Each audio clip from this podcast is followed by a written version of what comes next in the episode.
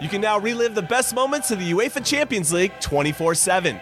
The UEFA Champions League channel is a new 24 hour streaming channel serving non stop goals, highlights, and full match replays from the world's most prestigious club competition. Reminisce on your favorite moments, legendary players, and brilliant goals with the UEFA Champions League channel streaming around the clock on Pluto TV and the CBS Sports app.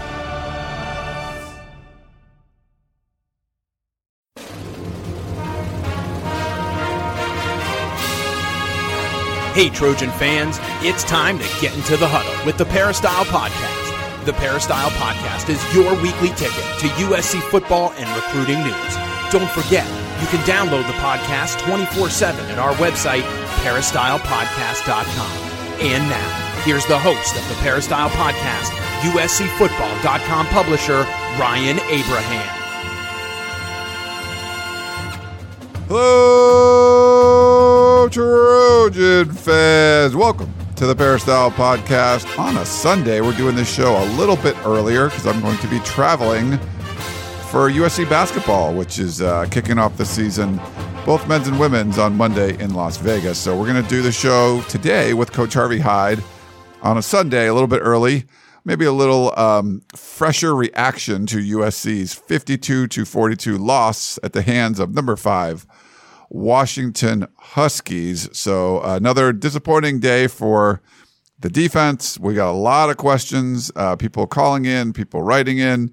We'll try to get to all of them and get the Coach Harvey Hyde's thoughts on what went wrong in the Coliseum uh, as the Trojans fall out of the AP Top 25 and essentially are out of the Pac 12 championship race, I guess with an outside chance, but the way they're playing right now, that is uh, nearly impossible. So, but we'll get into all that. Uh, you can email us podcast at uscfootball.com or call or text us at 424 254 9141. And we thank you for subscribing on any of the podcasting platforms.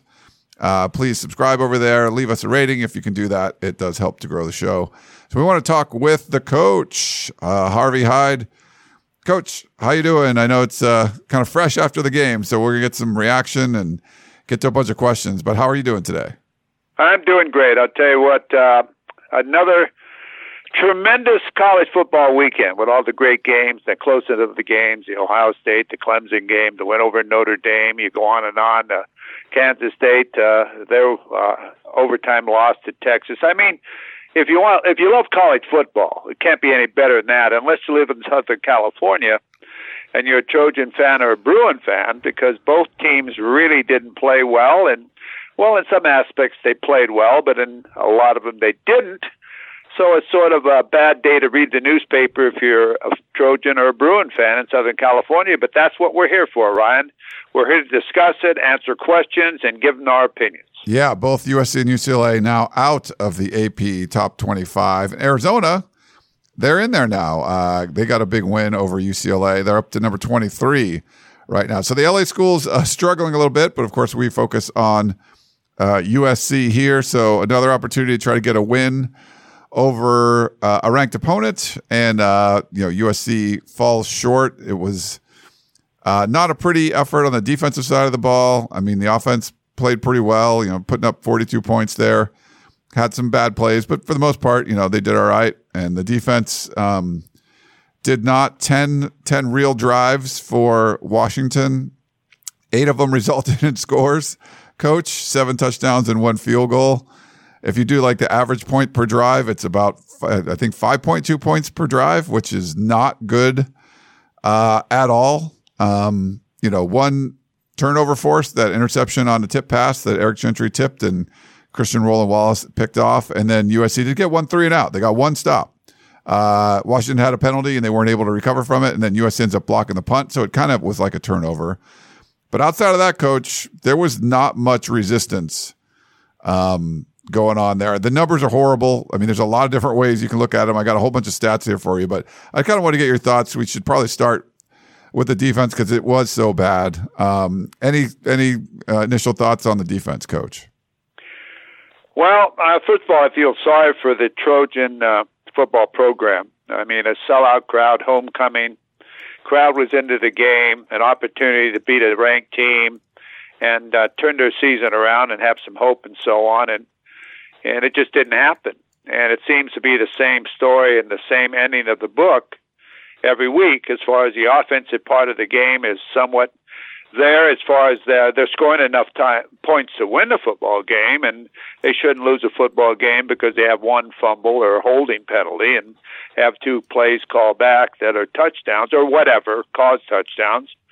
When you score that many points, and on the defensive side of the football, it's questionable in every area. It's questionable as far as uh, I think the uh, the players that are on the field are they capable of playing this level of college football? Do they have the correct players on the field at the same time? Are they playing their best players?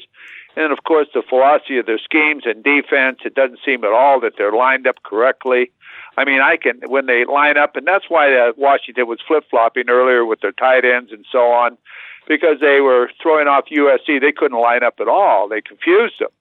And then, of course, then USC shifts, and then a lot of times they shift away the wrong way. Uh, so, and the big gaps as far as outside and the linebackers playing off and not being in a position to come up and stop the run. And, I mean, it's just the same story. And the defensive secondary trying to play hard, but breakdowns. It, it's it's sad. It's just uh, a sad part of what's happening on the defensive side of the fall. I've, ball. I feel sorry for the defensive staff because they're getting pounded by everybody, and uh, that's not a, a, a fun thing to do. And uh, you know, my my thinking is uh, Riley ought to step in and coach part of the defense. He's the head football coach. He ought to know exactly what they're doing wrong. Go over there and, and change a little bit of the personnel. I, I can tell you what I'm thinking, uh, how I would play it, and uh, have a chance right now, if they continue to play like they do and give the assignments of what they're doing, they aren't going to win any games. No, yeah, I mean, I agree with you, Coach. The way it's, it just seems like every week you're like, okay, well, if you do this, if you do this, but nothing's really changed. It's been the same. Um, you can't you can't do this and win games. You, you, know what I mean? I, I didn't think you could give up that many more points to Washington. You know, they end up giving three more points than what you gave up to Cal, but you're pretty much just letting everyone do whatever they want. Um, you it, it from the outside point of view, coach, it just doesn't seem like there's much changing as far as like philosophy or scheme or whatever is going. They're not saying like, okay, well, we're getting confused when we line up, so let's not shift as much or do you know it just doesn't seem like they're changing what they're doing at all is that do you feel like there's change going on there, or are they just kind of doing the same things and that's you keep getting the same results? Well, they're doing the same things. What I mean by that is, first of all, I've I've told you all along, I don't think they have the right combinations of players on the field. Okay, I don't think you have your best players on the field, and I think that by now, you know who can play and who can't play. And if they can't play and they're a senior or so on, you take them off the field, but you bring your younger players along to give them an opportunity to mature. They can't do any worse. And if you watch the way, you know, I don't want to pick out certain positions, but the way the linebackers run pass plays and uh, don't tackle people and not in the right position on pass coverages and all the different things there, I just say, man, you're playing with nine guys.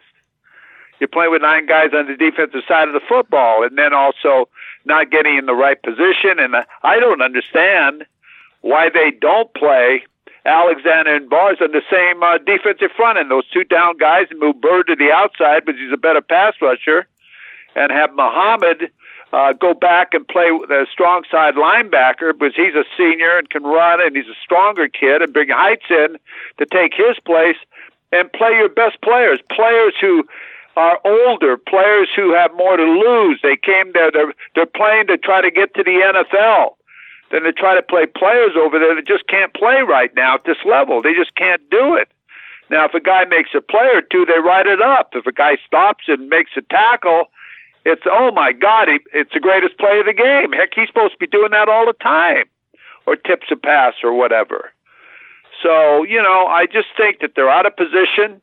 They're not in the correct alignments. You don't have the best players on the field at the same time, and there's too much rotation going on continuously rotation where you never get a field. You've got players on the field that shouldn't be on the field, as far as on the defensive side of the football. And if you don't have players, I'm better to have a better player over there who might be a little tired but can play, and he plays himself into shape. And right now, it just it, it just isn't happening on the defensive side, and it's a combination. It's a combination of everything over there. It's a it's uh it's just it's just horrible uh, because the kids are playing hard and I I don't know what to say about the coaches. I feel sorry for the coaches because they're getting smashed by the media and uh, shows like this. But it's hard not to because people who know football, even former players now, are speaking out and saying things that what is going on over there. I played in the NFL. I played college football. You never line up like that, or the gaps uh, aren't being uh, the alignments aren't being covered right, and uh, you're not lining up right. I mean, they're starting to speak out. So, you know, you got to hear something from the boss. And uh, I think a lot of it has to do with the whole way it started, Ryan, with the presentation that the university gave to the media and to their alumni when Lincoln Riley came to Las Vegas. They rolled out the red carpet when the plane landed. They uh, publicized his contract number. Uh, his home got out, $18 million. Uh, all these different things that they build up such a anticipation of what can happen at USC and what's going to happen that everybody got so excited that he can't satisfy the people. And it hadn't got any better since last year's final games. UCLA and Tulane, he barely beat anybody in the preseason. We couldn't really give him much credit for that because they were non-ranked teams and haven't done well. But now when he got to this part of the season, you can't fool anybody. It's it's right there on the line, and and uh, he's going to have to face it. And now he's going to go to Oregon and play a team that just blew out, uh, blew out Cal, who they barely beat the week before. So that's going to be a tough trip. It's definitely going to be a tough trip. Um, and what going to be a tough trip to Oregon for sure. And I want to give you some stats of like some of the defensive issues that USC's had, coach. Um, so Dillon Johnson, uh, Washington's running back, transfers from Mississippi State. His best game as a collegiate player was 100 yards rushing and two touchdowns. He had 256 and four touchdowns in this one. 127 of his yards were after contact, according to Pro Football Focus. So uh, 129 of his yards happened before he was even touched. So these aren't breaking tackles. He wasn't even touched and went 129 yards before anyone touched him. Um, USC defense, they allowed him to, to average uh, 4.96 yards p- per carry before he was ever made contact with. So that's pretty terrible. Um, you know, he had to quote Dillon uh, Johnson said they were slowing down. There wasn't they, they weren't pressing as much as we as we thought they would it made our day kind of easy. It certainly was um, easy. As far as the scoring numbers, coach, uh, USC football's been around for 134 years. Uh, it's now allowed 34 points or more in six straight games. That's the first time that's ever happened. It's never happened in the history of USC football. Um, if you remember 2021, really bad year, they allowed four games of 34 plus points. Uh, so that they've allowed more than four games of, of 34 plus points only once uh, before 2021. Um, that was back in 2018. And they've allowed six such games in the last three seasons, and they're giving up 34 and a half points per game this season. The school record was 31.8 points per game back in 2021. So this is uh, another historically bad defense. Uh, when you're comparing it to 2021, when Clay Helton got fired, you know something's wrong. You you allow a guy like Dillon Johnson to have a career day. Um, just bad numbers all around. But I wanted to kind of get your thoughts on him, Coach. Well, it's pretty hard not to have a career day, but you could see where he's going to run the football. I mean, you could see the gaping holes. They were there. Just toss the ball to him and run to the gaping hole, and you're in the secondary immediately. And uh, you had two long runs because he outran him. Plus, they didn't want to tackle him, or they couldn't tackle him. And like you mentioned, the yards after uh, first contact were unbelievable. And then when they did, when he did run the ball inside, they just drove him off the football. The linebackers couldn't step up and tackle him. Linebackers are lining up almost in the end zone when they're on the end zone or down in the five yard line. They're lining up in the goal line. So, you know, you take a run at him, you're not going to stop him, and he runs in there untouched. So, you know, he's a horse. And I mean, yeah, you try to tackle him when he's got when he gets his speed going, and that's pretty difficult to do. So you got to stop those guys before they get started. And uh, they didn't have a clue on what they were doing on that. As far as it seems, I wish people had the opportunity of getting the films and breaking it down and looking at it closely themselves and say, okay, if you were a coach, the way this defense is lined up right now, what would you do? What would you do? And it basically tells you what you're going to do. So uh, I just think that uh, is a tough thing to put kids in that situation. I don't know if they just can't get them lined up or they don't teach them how to line up. But I wouldn't run one play. I wouldn't rotate one person. I'd take 11 guys, put them on the field, no footballs.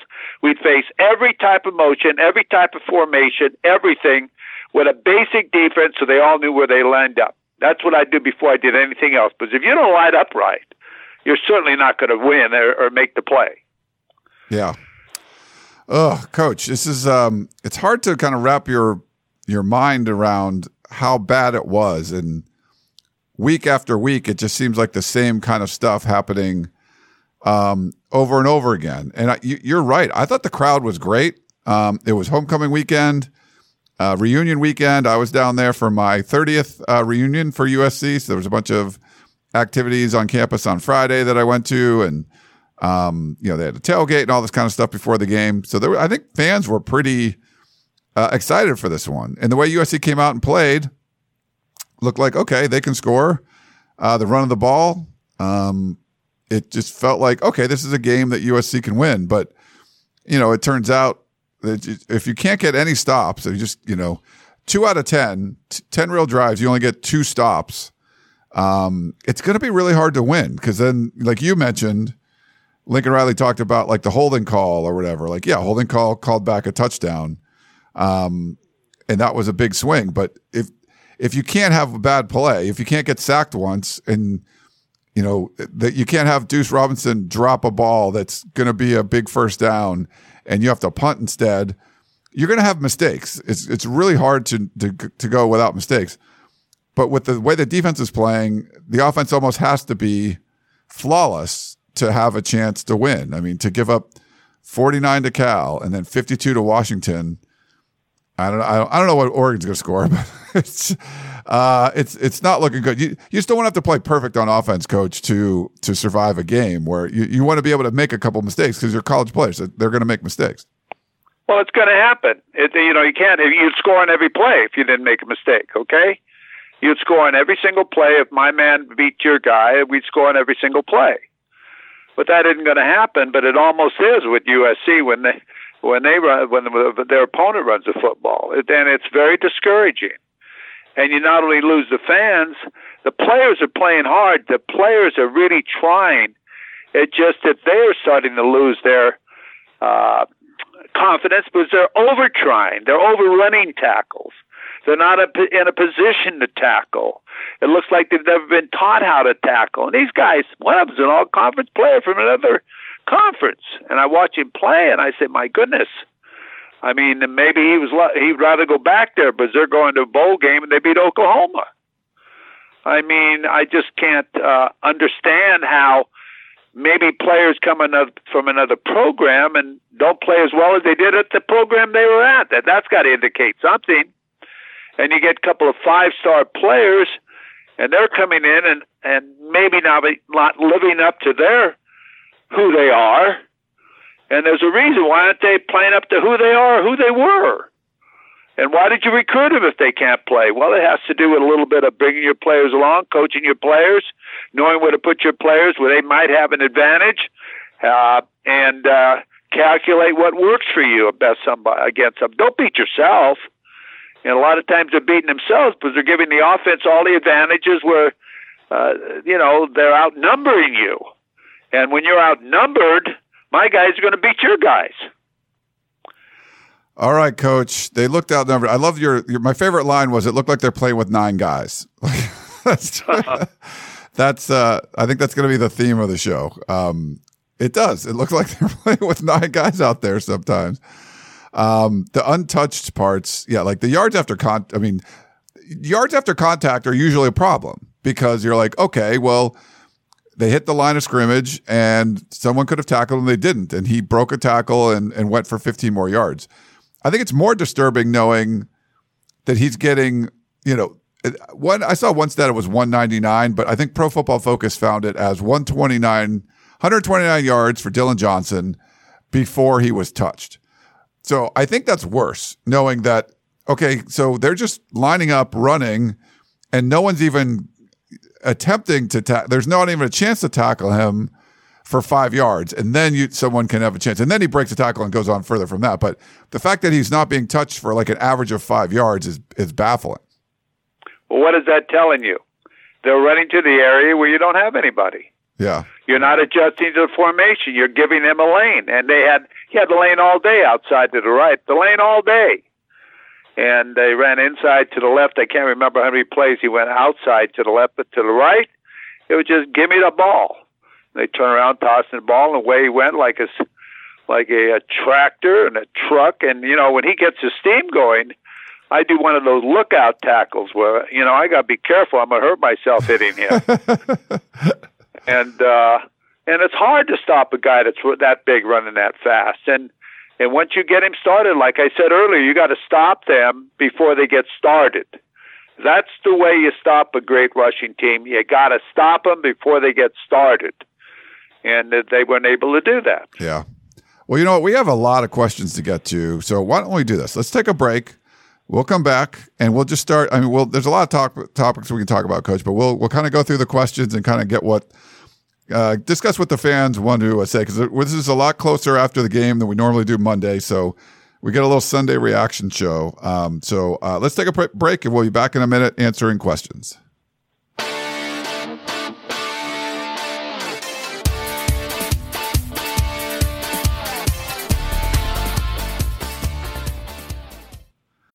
When you need mealtime inspiration, it's worth shopping Kroger, where you'll find over 30,000 mouth-watering choices that excite your inner foodie. And no matter what tasty choice you make, you'll enjoy our everyday low prices, plus extra ways to save, like digital coupons worth over $600 each week. You can also save up to $1 off per gallon at the pump with fuel points. More savings and more inspiring flavors make shopping Kroger worth it every time. Kroger, fresh for everyone. Fuel restrictions apply.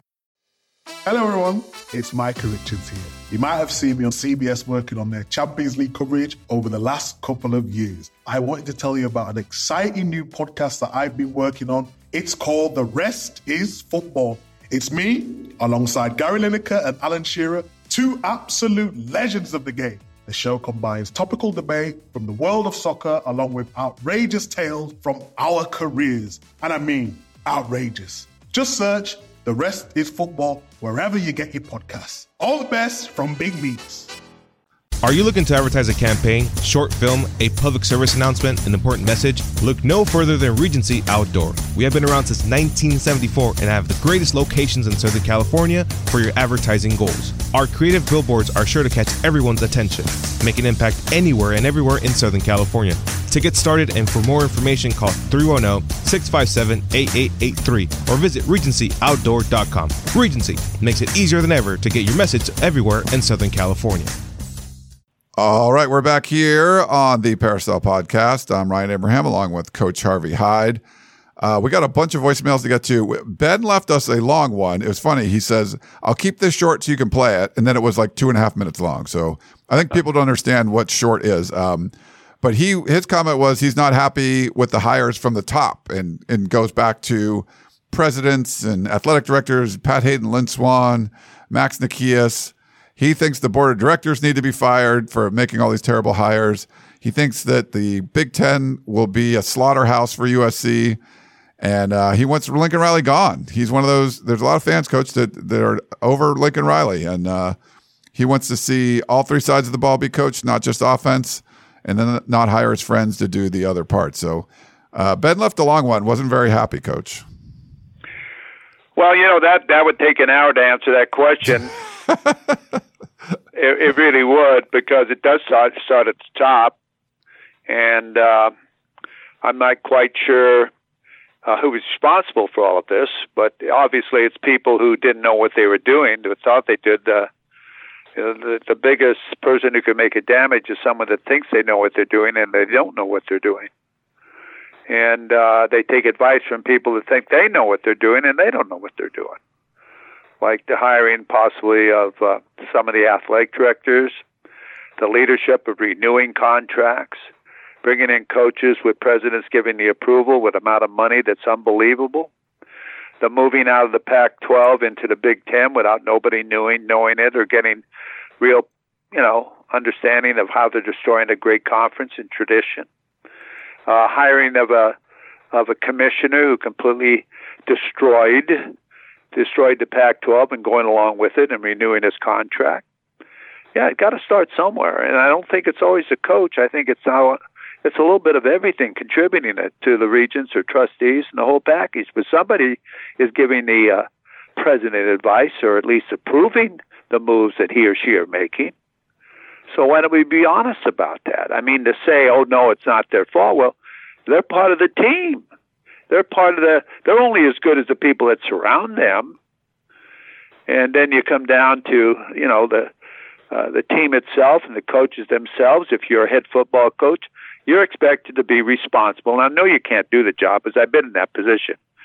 Yeah, you're supposed to be uh, responsible for graduating all your students, making sure they don't get in trouble. Uh, you're supposed to be in, in charge of fraternity row. If they go to fraternity row, you're supposed to be in charge of them 24 hours a day, everything they do, uh, rules and regulations, the whole package. It's impossible to do uh, with young gladiators that you're training to play on Saturday, knock somebody's lights out, and then be a normal person. Well, they're not a normal person. They are a special person that has a special skill. And you have to be able to handle them and direct them and coach them and put people in charge of the athletic department and other things that have the caring to be able to carry out this responsibility and they brought in two athletic directors that were not trained and had not been in that type of situation anywhere else to come in and be the athletic director. Well, that's got to take an effect, and it certainly shows it. And then you uh, make a coaching change and give an extension. Then you bring in this coach and you bring him in with the understanding that anything goes.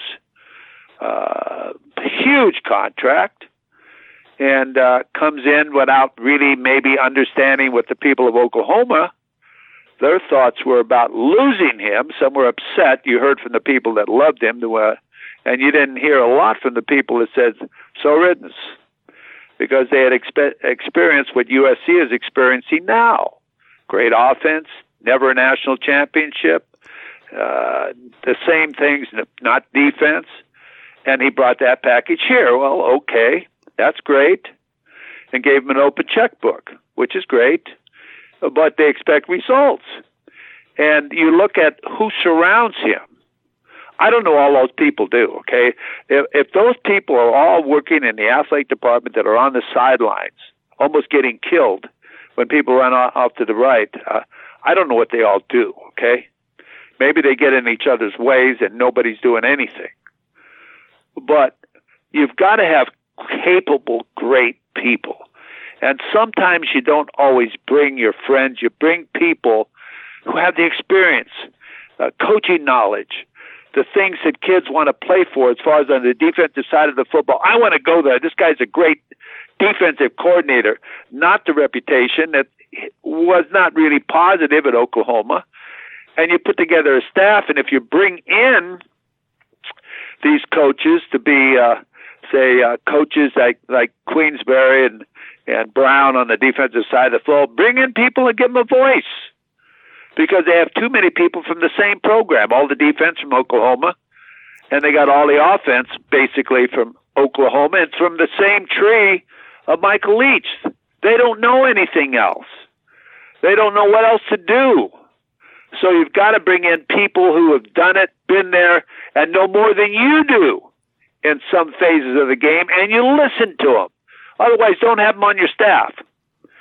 So I think this is part of it all. That what people are asking is what's going on. There's been big mistakes made in the administration side of it, the hiring side of it, the whole package.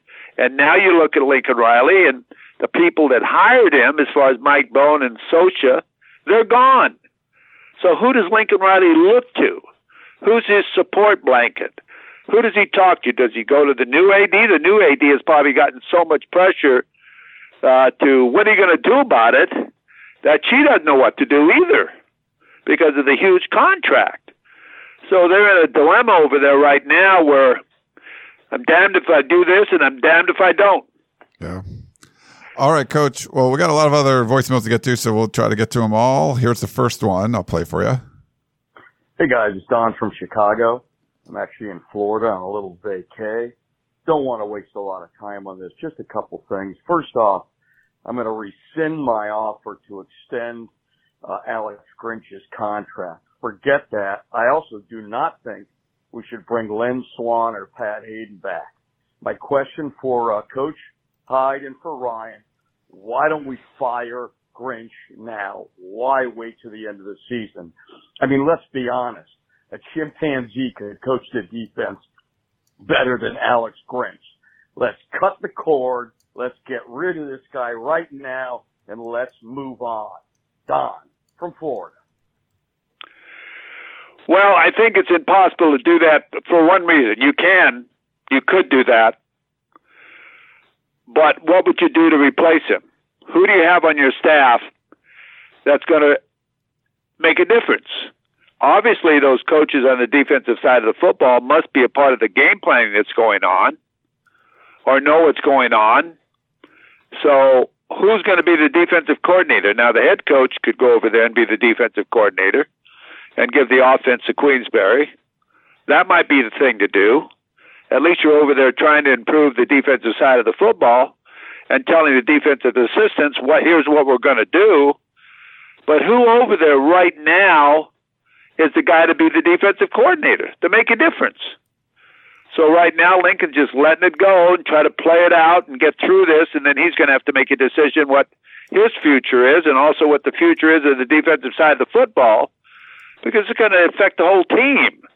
I mean, as far as the portal, players leaving, say it's never going to happen here. Who's going to be the defensive coordinator? I need a name defensive coordinator.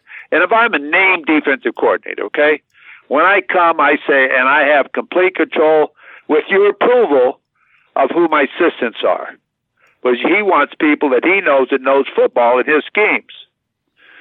So, you know, these are the things you have to do and uh and you have to sort of play it out unless you're the head coach.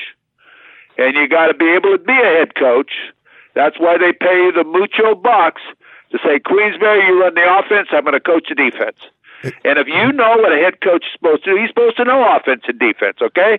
But he sets game plans against defenses. So what would he do if he played against the defense that he has on his team right now? Well, correct that. Or if you think they're playing the right defense, then don't coach the defense because they're not. Yeah, and for the it's Kliff Kingsbury, coach. You keep you oh call, Queensberry. What did I say his name was? You keep saying Queen Queensberry. It's Kingsbury. So you got to. Oh well, whatever. Everybody knows who he is. Different level of the uh, monarch hierarchy, I would just say. Yeah, um, you know, you got me all so fired up. I don't even know what the hell I'm.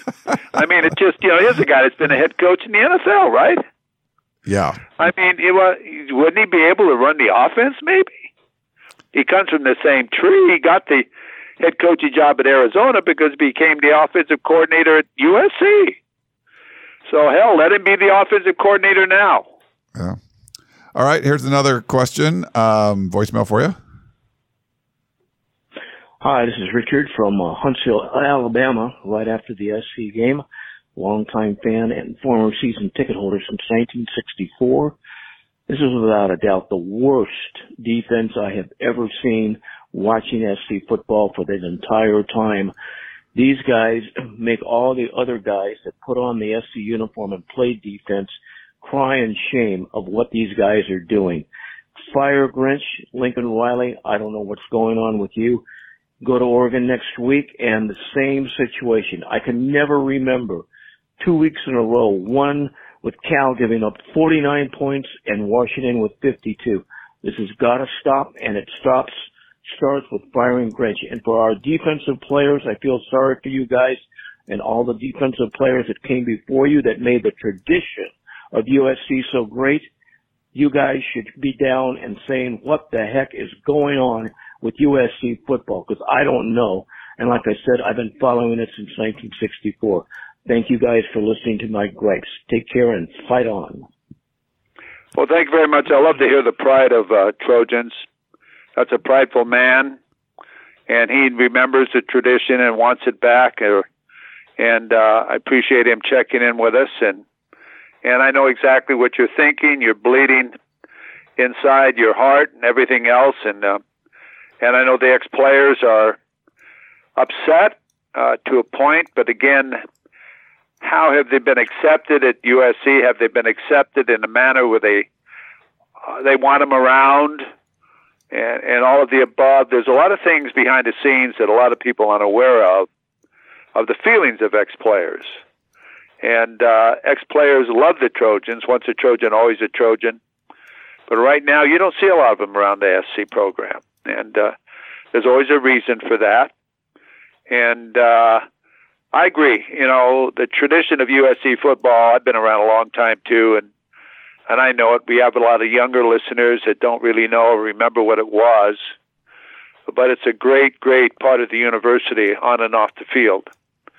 And uh, you either love a Trojan or you hate a Trojan, but it's a great pride. All the Trojans don't care if you hate them, and uh, that's the way that goes. And Ryan, you're you're Trojans, so you know how that is. Yeah. I do, Coach. My 30 year uh, reunion. Um, so yeah, wasn't uh, wasn't the most. I guess the it was a fun weekend, but not not fun as far as the game goes for all the people that were down there for homecoming and all the reunion stuff. But um, all right, let's see. Let's go to. I think we got a text message. We'll go to. Uh, this is a frustrated fan in Texas. He says, "Please explain to me how you can still have any faith in this team. There aren't they aren't good enough to win. Bottom line, they just aren't good enough." Caleb fumbles. He takes a sack and gets us out of field goal range. He doesn't make the throw. Uh, what is his deal as of lately? And please get rid of Grinch already. Enough is enough. This is ridiculous. Embarrassing. Frustrated fan in Texas. I, I mean, I would push back on this a little bit, coach. Like Caleb Williams made a ton of great plays in this one. I mean, he was that that fourth down touchdown pass to Brendan Rice, the, him running for first downs, putting defenders, you know, he juked guys out of their cleats. Like Caleb Williams left it all out there. I, I wouldn't be critical of him if he makes a, a bad play or two, but I think it's mostly on the defense. But I don't know what you think, Coach. No, you don't blame Caleb Williams. He's probably one of the top quarterbacks, or if not, the top quarterback in college football. Okay, but right now, at times he doesn't look like it, but he's not getting a lot of help. He's trying to make everything happen himself. They're not utilizing their entire personnel. They have running backs that can play anywhere in the country. They could play action pass and take the pressure off of him to so that he could have more of a a look and uh, concentrate more on the tight end and throw routes with the middle of the field that's wide open. And he's not getting that type of help. He's trying to make it all happen himself, and they put him in that position. So you know, it, you know, he tries hard. When you try hard, sometimes you try too hard. And uh, all he was trying to do when he fumbled that football was get out of the position he, he knew he had to get out of, and he got sacked and he fumbled. That'll happen. He didn't protect the football. But that's what he does on every time he's running around back there trying to get out of the pocket and make a play. So he's made so many plays this year and last year by doing that. By doing that, plays that weren't called in the huddle. They just became touchdowns because he was the type of guy that could find somebody with his receivers and throw the football there like a dart. So you know, he you, you got to be in a rhythm. You've got to be able to. That If we're going to do this, we're going to do that. We're going to run the football till you stop us, and then we're going to play action pass and do whatever else when your linebackers are up there. And we never had that, and I think it's more of a stat type of thing. And I don't think Caleb is a stat guy. I think he likes to throw the football, but I think that nothing bothers him more than losing. He wants to win. So put him in a position where he can win and utilize all the great talent that's around him. Yeah, good point there, Coach. Uh, let's see. We got um, Earl and Torrance says Lincoln Riley may be a good coach, but he does not seem to understand the value of the running game, particularly in the fourth quarter. Time and time again, we stop running at some point, in the second half uh, if we are not ahead on the scoreboard. Austin Jones had 127 yards for an 11 and a half yard per carry average and didn't touch the ball in the fourth quarter when they only trailed by a field goal. Uh, a lot of expletives there, and he says Earl and Torrance. I think uh, I think he did get one carry like in that final drive, um, but yeah, not you know there wasn't much. They they ran the ball for over 200 yards, so I thought they did a pretty good job. But you know they probably could have run more. But I don't know, what do you think, Coach, about that? Well, I I do think that. I think that that what Barlow Barlow comes in the game. I think he's all pro. I mean, he's only played. I don't know how many plays he's played the last two years. My gosh, when he comes in the game, he's so explosive and he knows how to get in the end zone. I don't know what they're disciplining him for, but Lloyd, heck, he's a pretty good player too. I mean, you got great running backs. What are you trying to prove? Play them. Play these guys. I mean, you bring Brown back in the game, and I think he's a great player, but he's a freshman. Bring your guys in there that are seasoned players in big time games you want big time players, guys that have been there before and seen the lights on. They're auditioning for the NFL. So let them be in there and try to, and wear down a defense. Pound them with your big backs. Keep pounding them. And you'll find the same thing will happen to their defense that happened to your defense, except they're lined up in the correct place. You wear them down, and the secondary has to make tackles, and then it really hurts them in covering the pass. All right, let's do another voicemail. Coach, here's this one.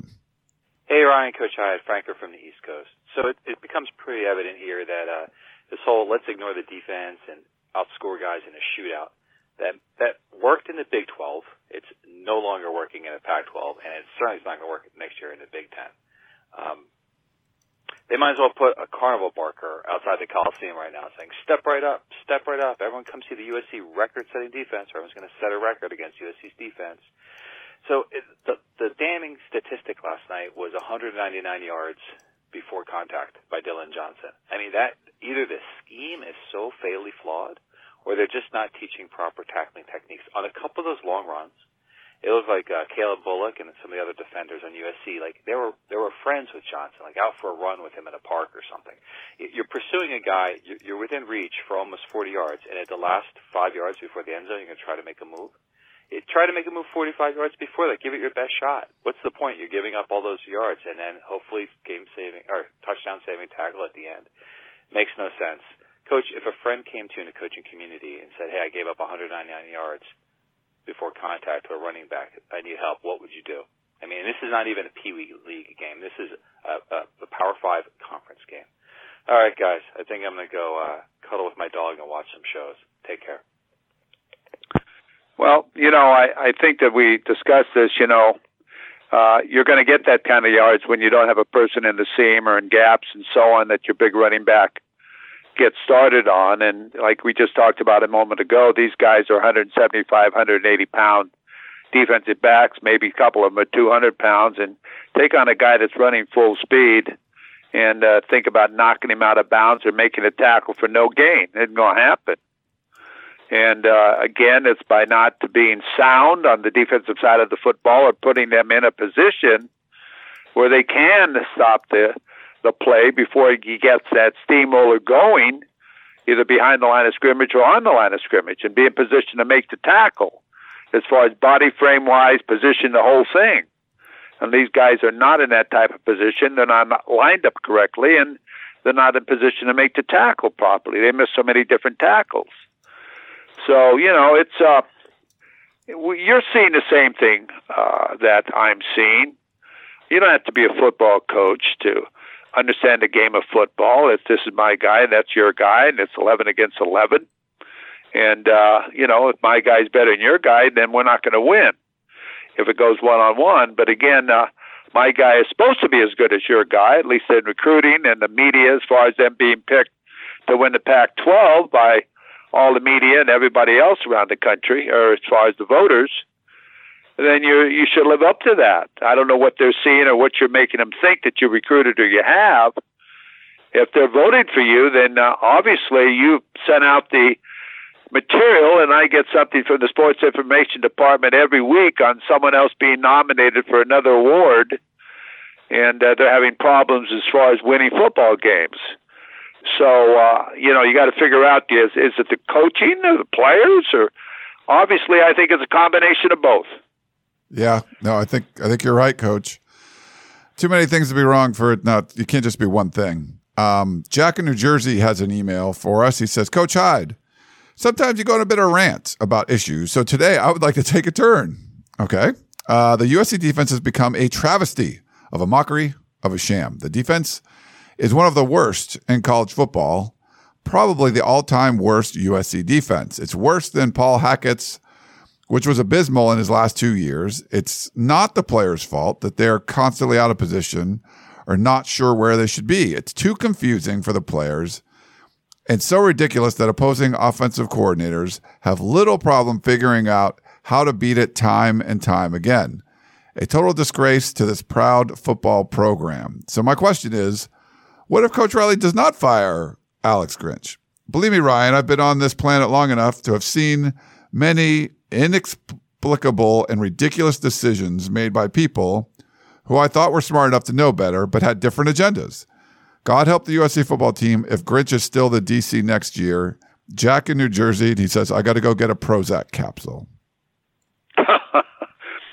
well, let me tell you, uh, I think, uh, and I'm, I don't ever advocate that, but I think that uh, he already knows that he's got to make a change uh, because uh, you just got to get everybody off your case and you got to have a, a recruiting opportunity and so on, and you have to get a whole new staff completely with with uh, Lincoln Riley approving the coaches that you bring in as far as assistant coaches, and you got to start over.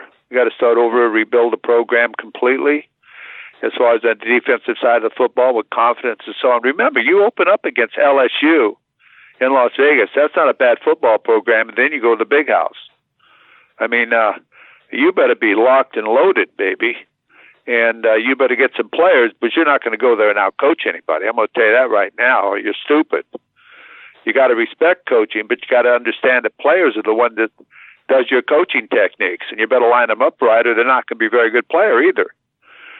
So the future, when you look at USC's future, far as going to the Big Ten and their opening games and so on, uh, there's got to be a lot of changes that are going on, and they shouldn't wait too long to make these changes immediately after the season. And I just wonder what's going to happen after the season in case, in case they were to lose at Oregon or UCLA beat them or whatever, what bowl game they would go to, or would they go to a bowl game, and would the players play in that bowl game to even make it more of a mockery, mockery about. So I think there's a lot of serious things ahead of, for this USC football program as far as where is it, where it's headed, and what is the direction of it. Because uh, going to the Big Ten, and you don't think those guys are waiting to play USC or come out west? They are. So uh, uh, I agree with you. There's a lot of things that have to be done, and you better start thinking about it now and working on it. Let's do a voicemail from our buddy Curtis. Hey Ryan, this call is for you and the coach. Coach, we need to hire a defensive coordinator. And I think we should uh, use all the money that we need to lure a successful defensive coordinator. I've always heard that Iowa has a real tough defense and I never really found out why. I know they don't have a lot of five stars, four stars and all that kind of stuff, but, uh, but who do you think would be a great defensive coordinator for USC to take that's working for another school. We just have to lure them to come out here to Cal- sunny California. Curtis from Moreno Valley. Well, that's a difficult uh, question to ask me. You'd want to have somebody that maybe as a head football coach somewhere that's been a defensive coordinator that has a great reputation and got his head coaching position because he was a great defensive coordinator and might be in a position where he may want to leave where he is or he's going to get fired where he is or so on and come to Southern California where he might be from and make a couple of million a year when he's not making that where he is or if he's a head coach. Uh, and he's getting fired. He made his reputation, and people know he's a great defensive coordinator that can come to Southern California and do a great job. But Lincoln can't. Lincoln Riley cannot be intimidated on the name of the individual that's coming. The bigger the name, the better it is. The bigger the reputation, the better it is. Uh, you cannot uh, worry about who it is. It might his name is bigger than my name, and and this and that. No, the bigger the name, the better you are, the better you can be. So um, I don't know who's available. You're right about the Iowa defensive coordinator. They win every game 10-7, 10-6, uh, 13-7. I think they've they're seven and two or something like that now, and they've already fired their offensive coordinator, and they're continually winning because of the game uh, on the one side, the defensive side of the game. You win def- defense wins you championships, you know. And I've been saying that all along. People don't. Some people don't believe that. So uh, uh, I, that's what I would do. I can't name anybody. It's not bad to go to the NFL. Somebody who's had a college experience because you want somebody who knows how to recruit and work with young people. And if you don't have great recruiters on the defensive side of the football, with all of these different positions that have created great players when they've coached them, you're in trouble. Because today it's so competitive that everybody's got something to give somebody, and that advantage now is is uh, now on say not on USC side. So there's got to be a lot of changes made there, and I don't know who the coach would be, but if they and they will have to make that change. I hate to say that, in order to save to save the image of the defensive side of the football in so many different ways. All right, we got one more um, email and then one voicemail. We'll let you go. Coach Dan, our buddy, class of 62, says, Well, I can emphatically say that this is the worst defensive coach team that I've ever seen in my 75 years of watching USC football games. Like a lot of fans, I thought that nothing could be worse than the final Helton years, but I was wrong, with apologies to Clay Helton. My question for Coach Hyde is what would you do in the remaining two or three games to prepare for next year, assuming that Mr. Grinch who stole Christmas this year is fired? How would you prepare for the loss of Caleb Williams as well? And who would you recommend as a replacement for Mr. Grinch, as you've already kind of talked about that? Because fight on with better coaching, Dan, class of 62. Well, I'll tell you what I would do going to Oregon. I would uh, have a team meeting as the head football coach with the defensive side of the football. And I would say, guys, uh, we're going to play people who have been loyal to our program and practice hard and so on, more or less, and uh, seniors, juniors, upperclassmen who have more to lose and never have the opportunity of doing this again.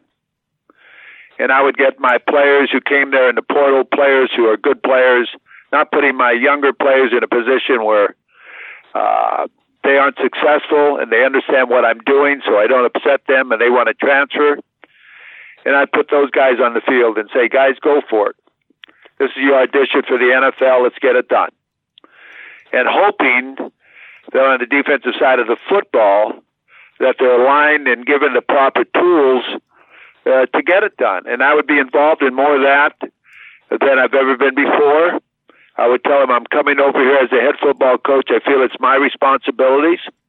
I would put the defensive game plan together with the defensive coaches so that they know I really do care and this is what we're going to do.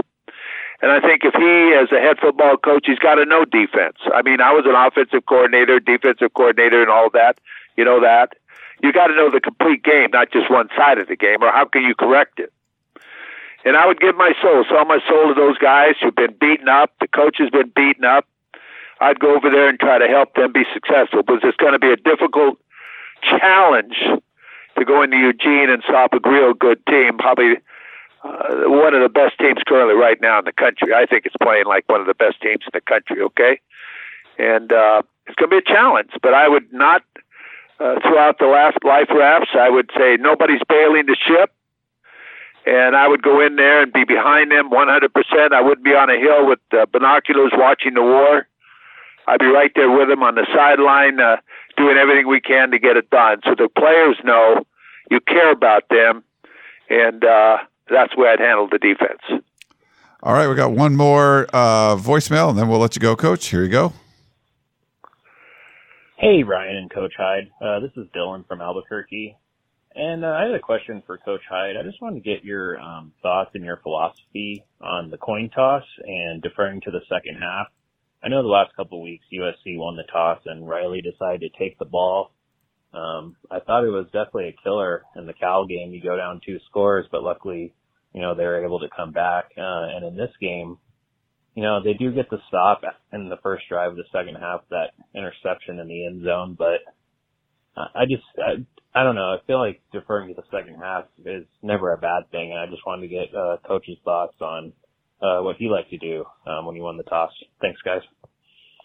We always deferred because we had confidence in our defense and stopping their first uh, possession, getting field position, and going back in and then getting the ball back in the second half. But I think Coach Riley's probably thinking, we ain't going to stop him anyway, so we might as well have the football and go down and have an opportunity to score and outscore him. But that's not the sensible thing to do if you have a great defensive football team. And obviously, he's saying that we want the ball now, and they gave it back to Washington. And in the second half, Washington went in with all the momentum, 35 28, and then got the ball as far as uh, on the opening drive in the second half, and then uh, lost it down there with a fumble or whatever. But that would have been the end of the football game right then. But I always believed in deferring because I believed in defense, and I believe the defense wins championships. And I'll match my defense with your offense because on defense we're trying to hurt you, okay, legally. We don't want you to play. We want you to pull out the white flag and surrender and say, "I don't want to carry the ball. I don't want to catch the ball." So uh, you know, that's my philosophy. And uh, in most cases, uh, that will win for you. Um, Coach, I know we're gonna we're supposed to end the show, but we had something happen. What? Uh, just got an email as we're ending the show from USC, from a USC spokesperson. USC head football coach Lincoln Riley announced today, November 5th, that defensive coordinator Alex Grinch has been relieved of his duties. Defensive line coach Sean Nua and inside linebacker coach slash associate head coach for defense Brian Odom will serve as interim co-defensive coordinators for the remainder of the season. Additionally, analyst uh, defensive analyst Taylor Mays has been elevated to an on-field assistant coach and will work with the safeties uh, Alex Grinch worked with the safeties, so now uh, Taylor Mays will have a full time job working with the safeties, at least for the remainder of the season. So it's official now, Coach. Uh, Alex Grinch is out. Well, uh, I'm sure he was pressured to make that decision. And it's probably best for him. He was tortured. He was being tortured on the sideline if you looked at him.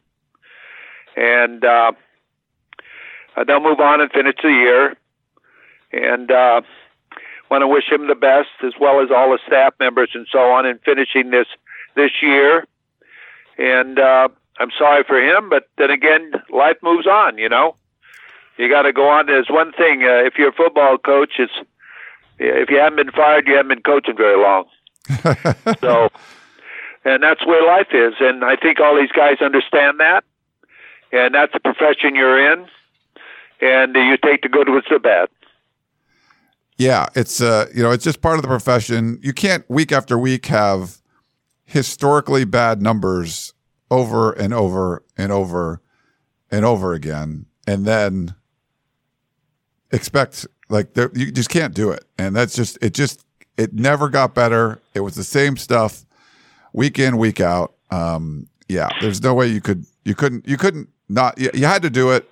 Uh, I'm happy that Lincoln Riley's done it now because every question we were getting about is firing Grinch. That's all everyone was going to talk about. So now he's fired. So at least you can kind of move on from that and talk about real candidates of who's going to replace him. Well, we'll have to do that.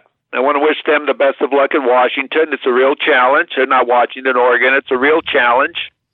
And then UCLA will be a real challenge. So let's try to finish strong and get through this season. Yeah. All right. Well, that's, that's a good way to end the show, Coach.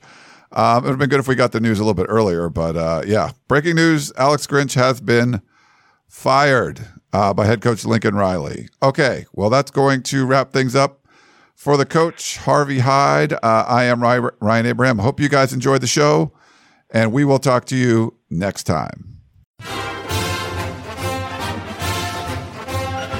You've been listening to the Peristyle Podcast presented by USCFootball.com. Be sure to tune in next week for the latest news on Trojan football and recruiting. Don't forget, you can automatically download the podcast directly to your smartphone or tablet for free. Just click the iTunes link on peristylepodcast.com or search for Peristyle Podcast at the iTunes Music Store.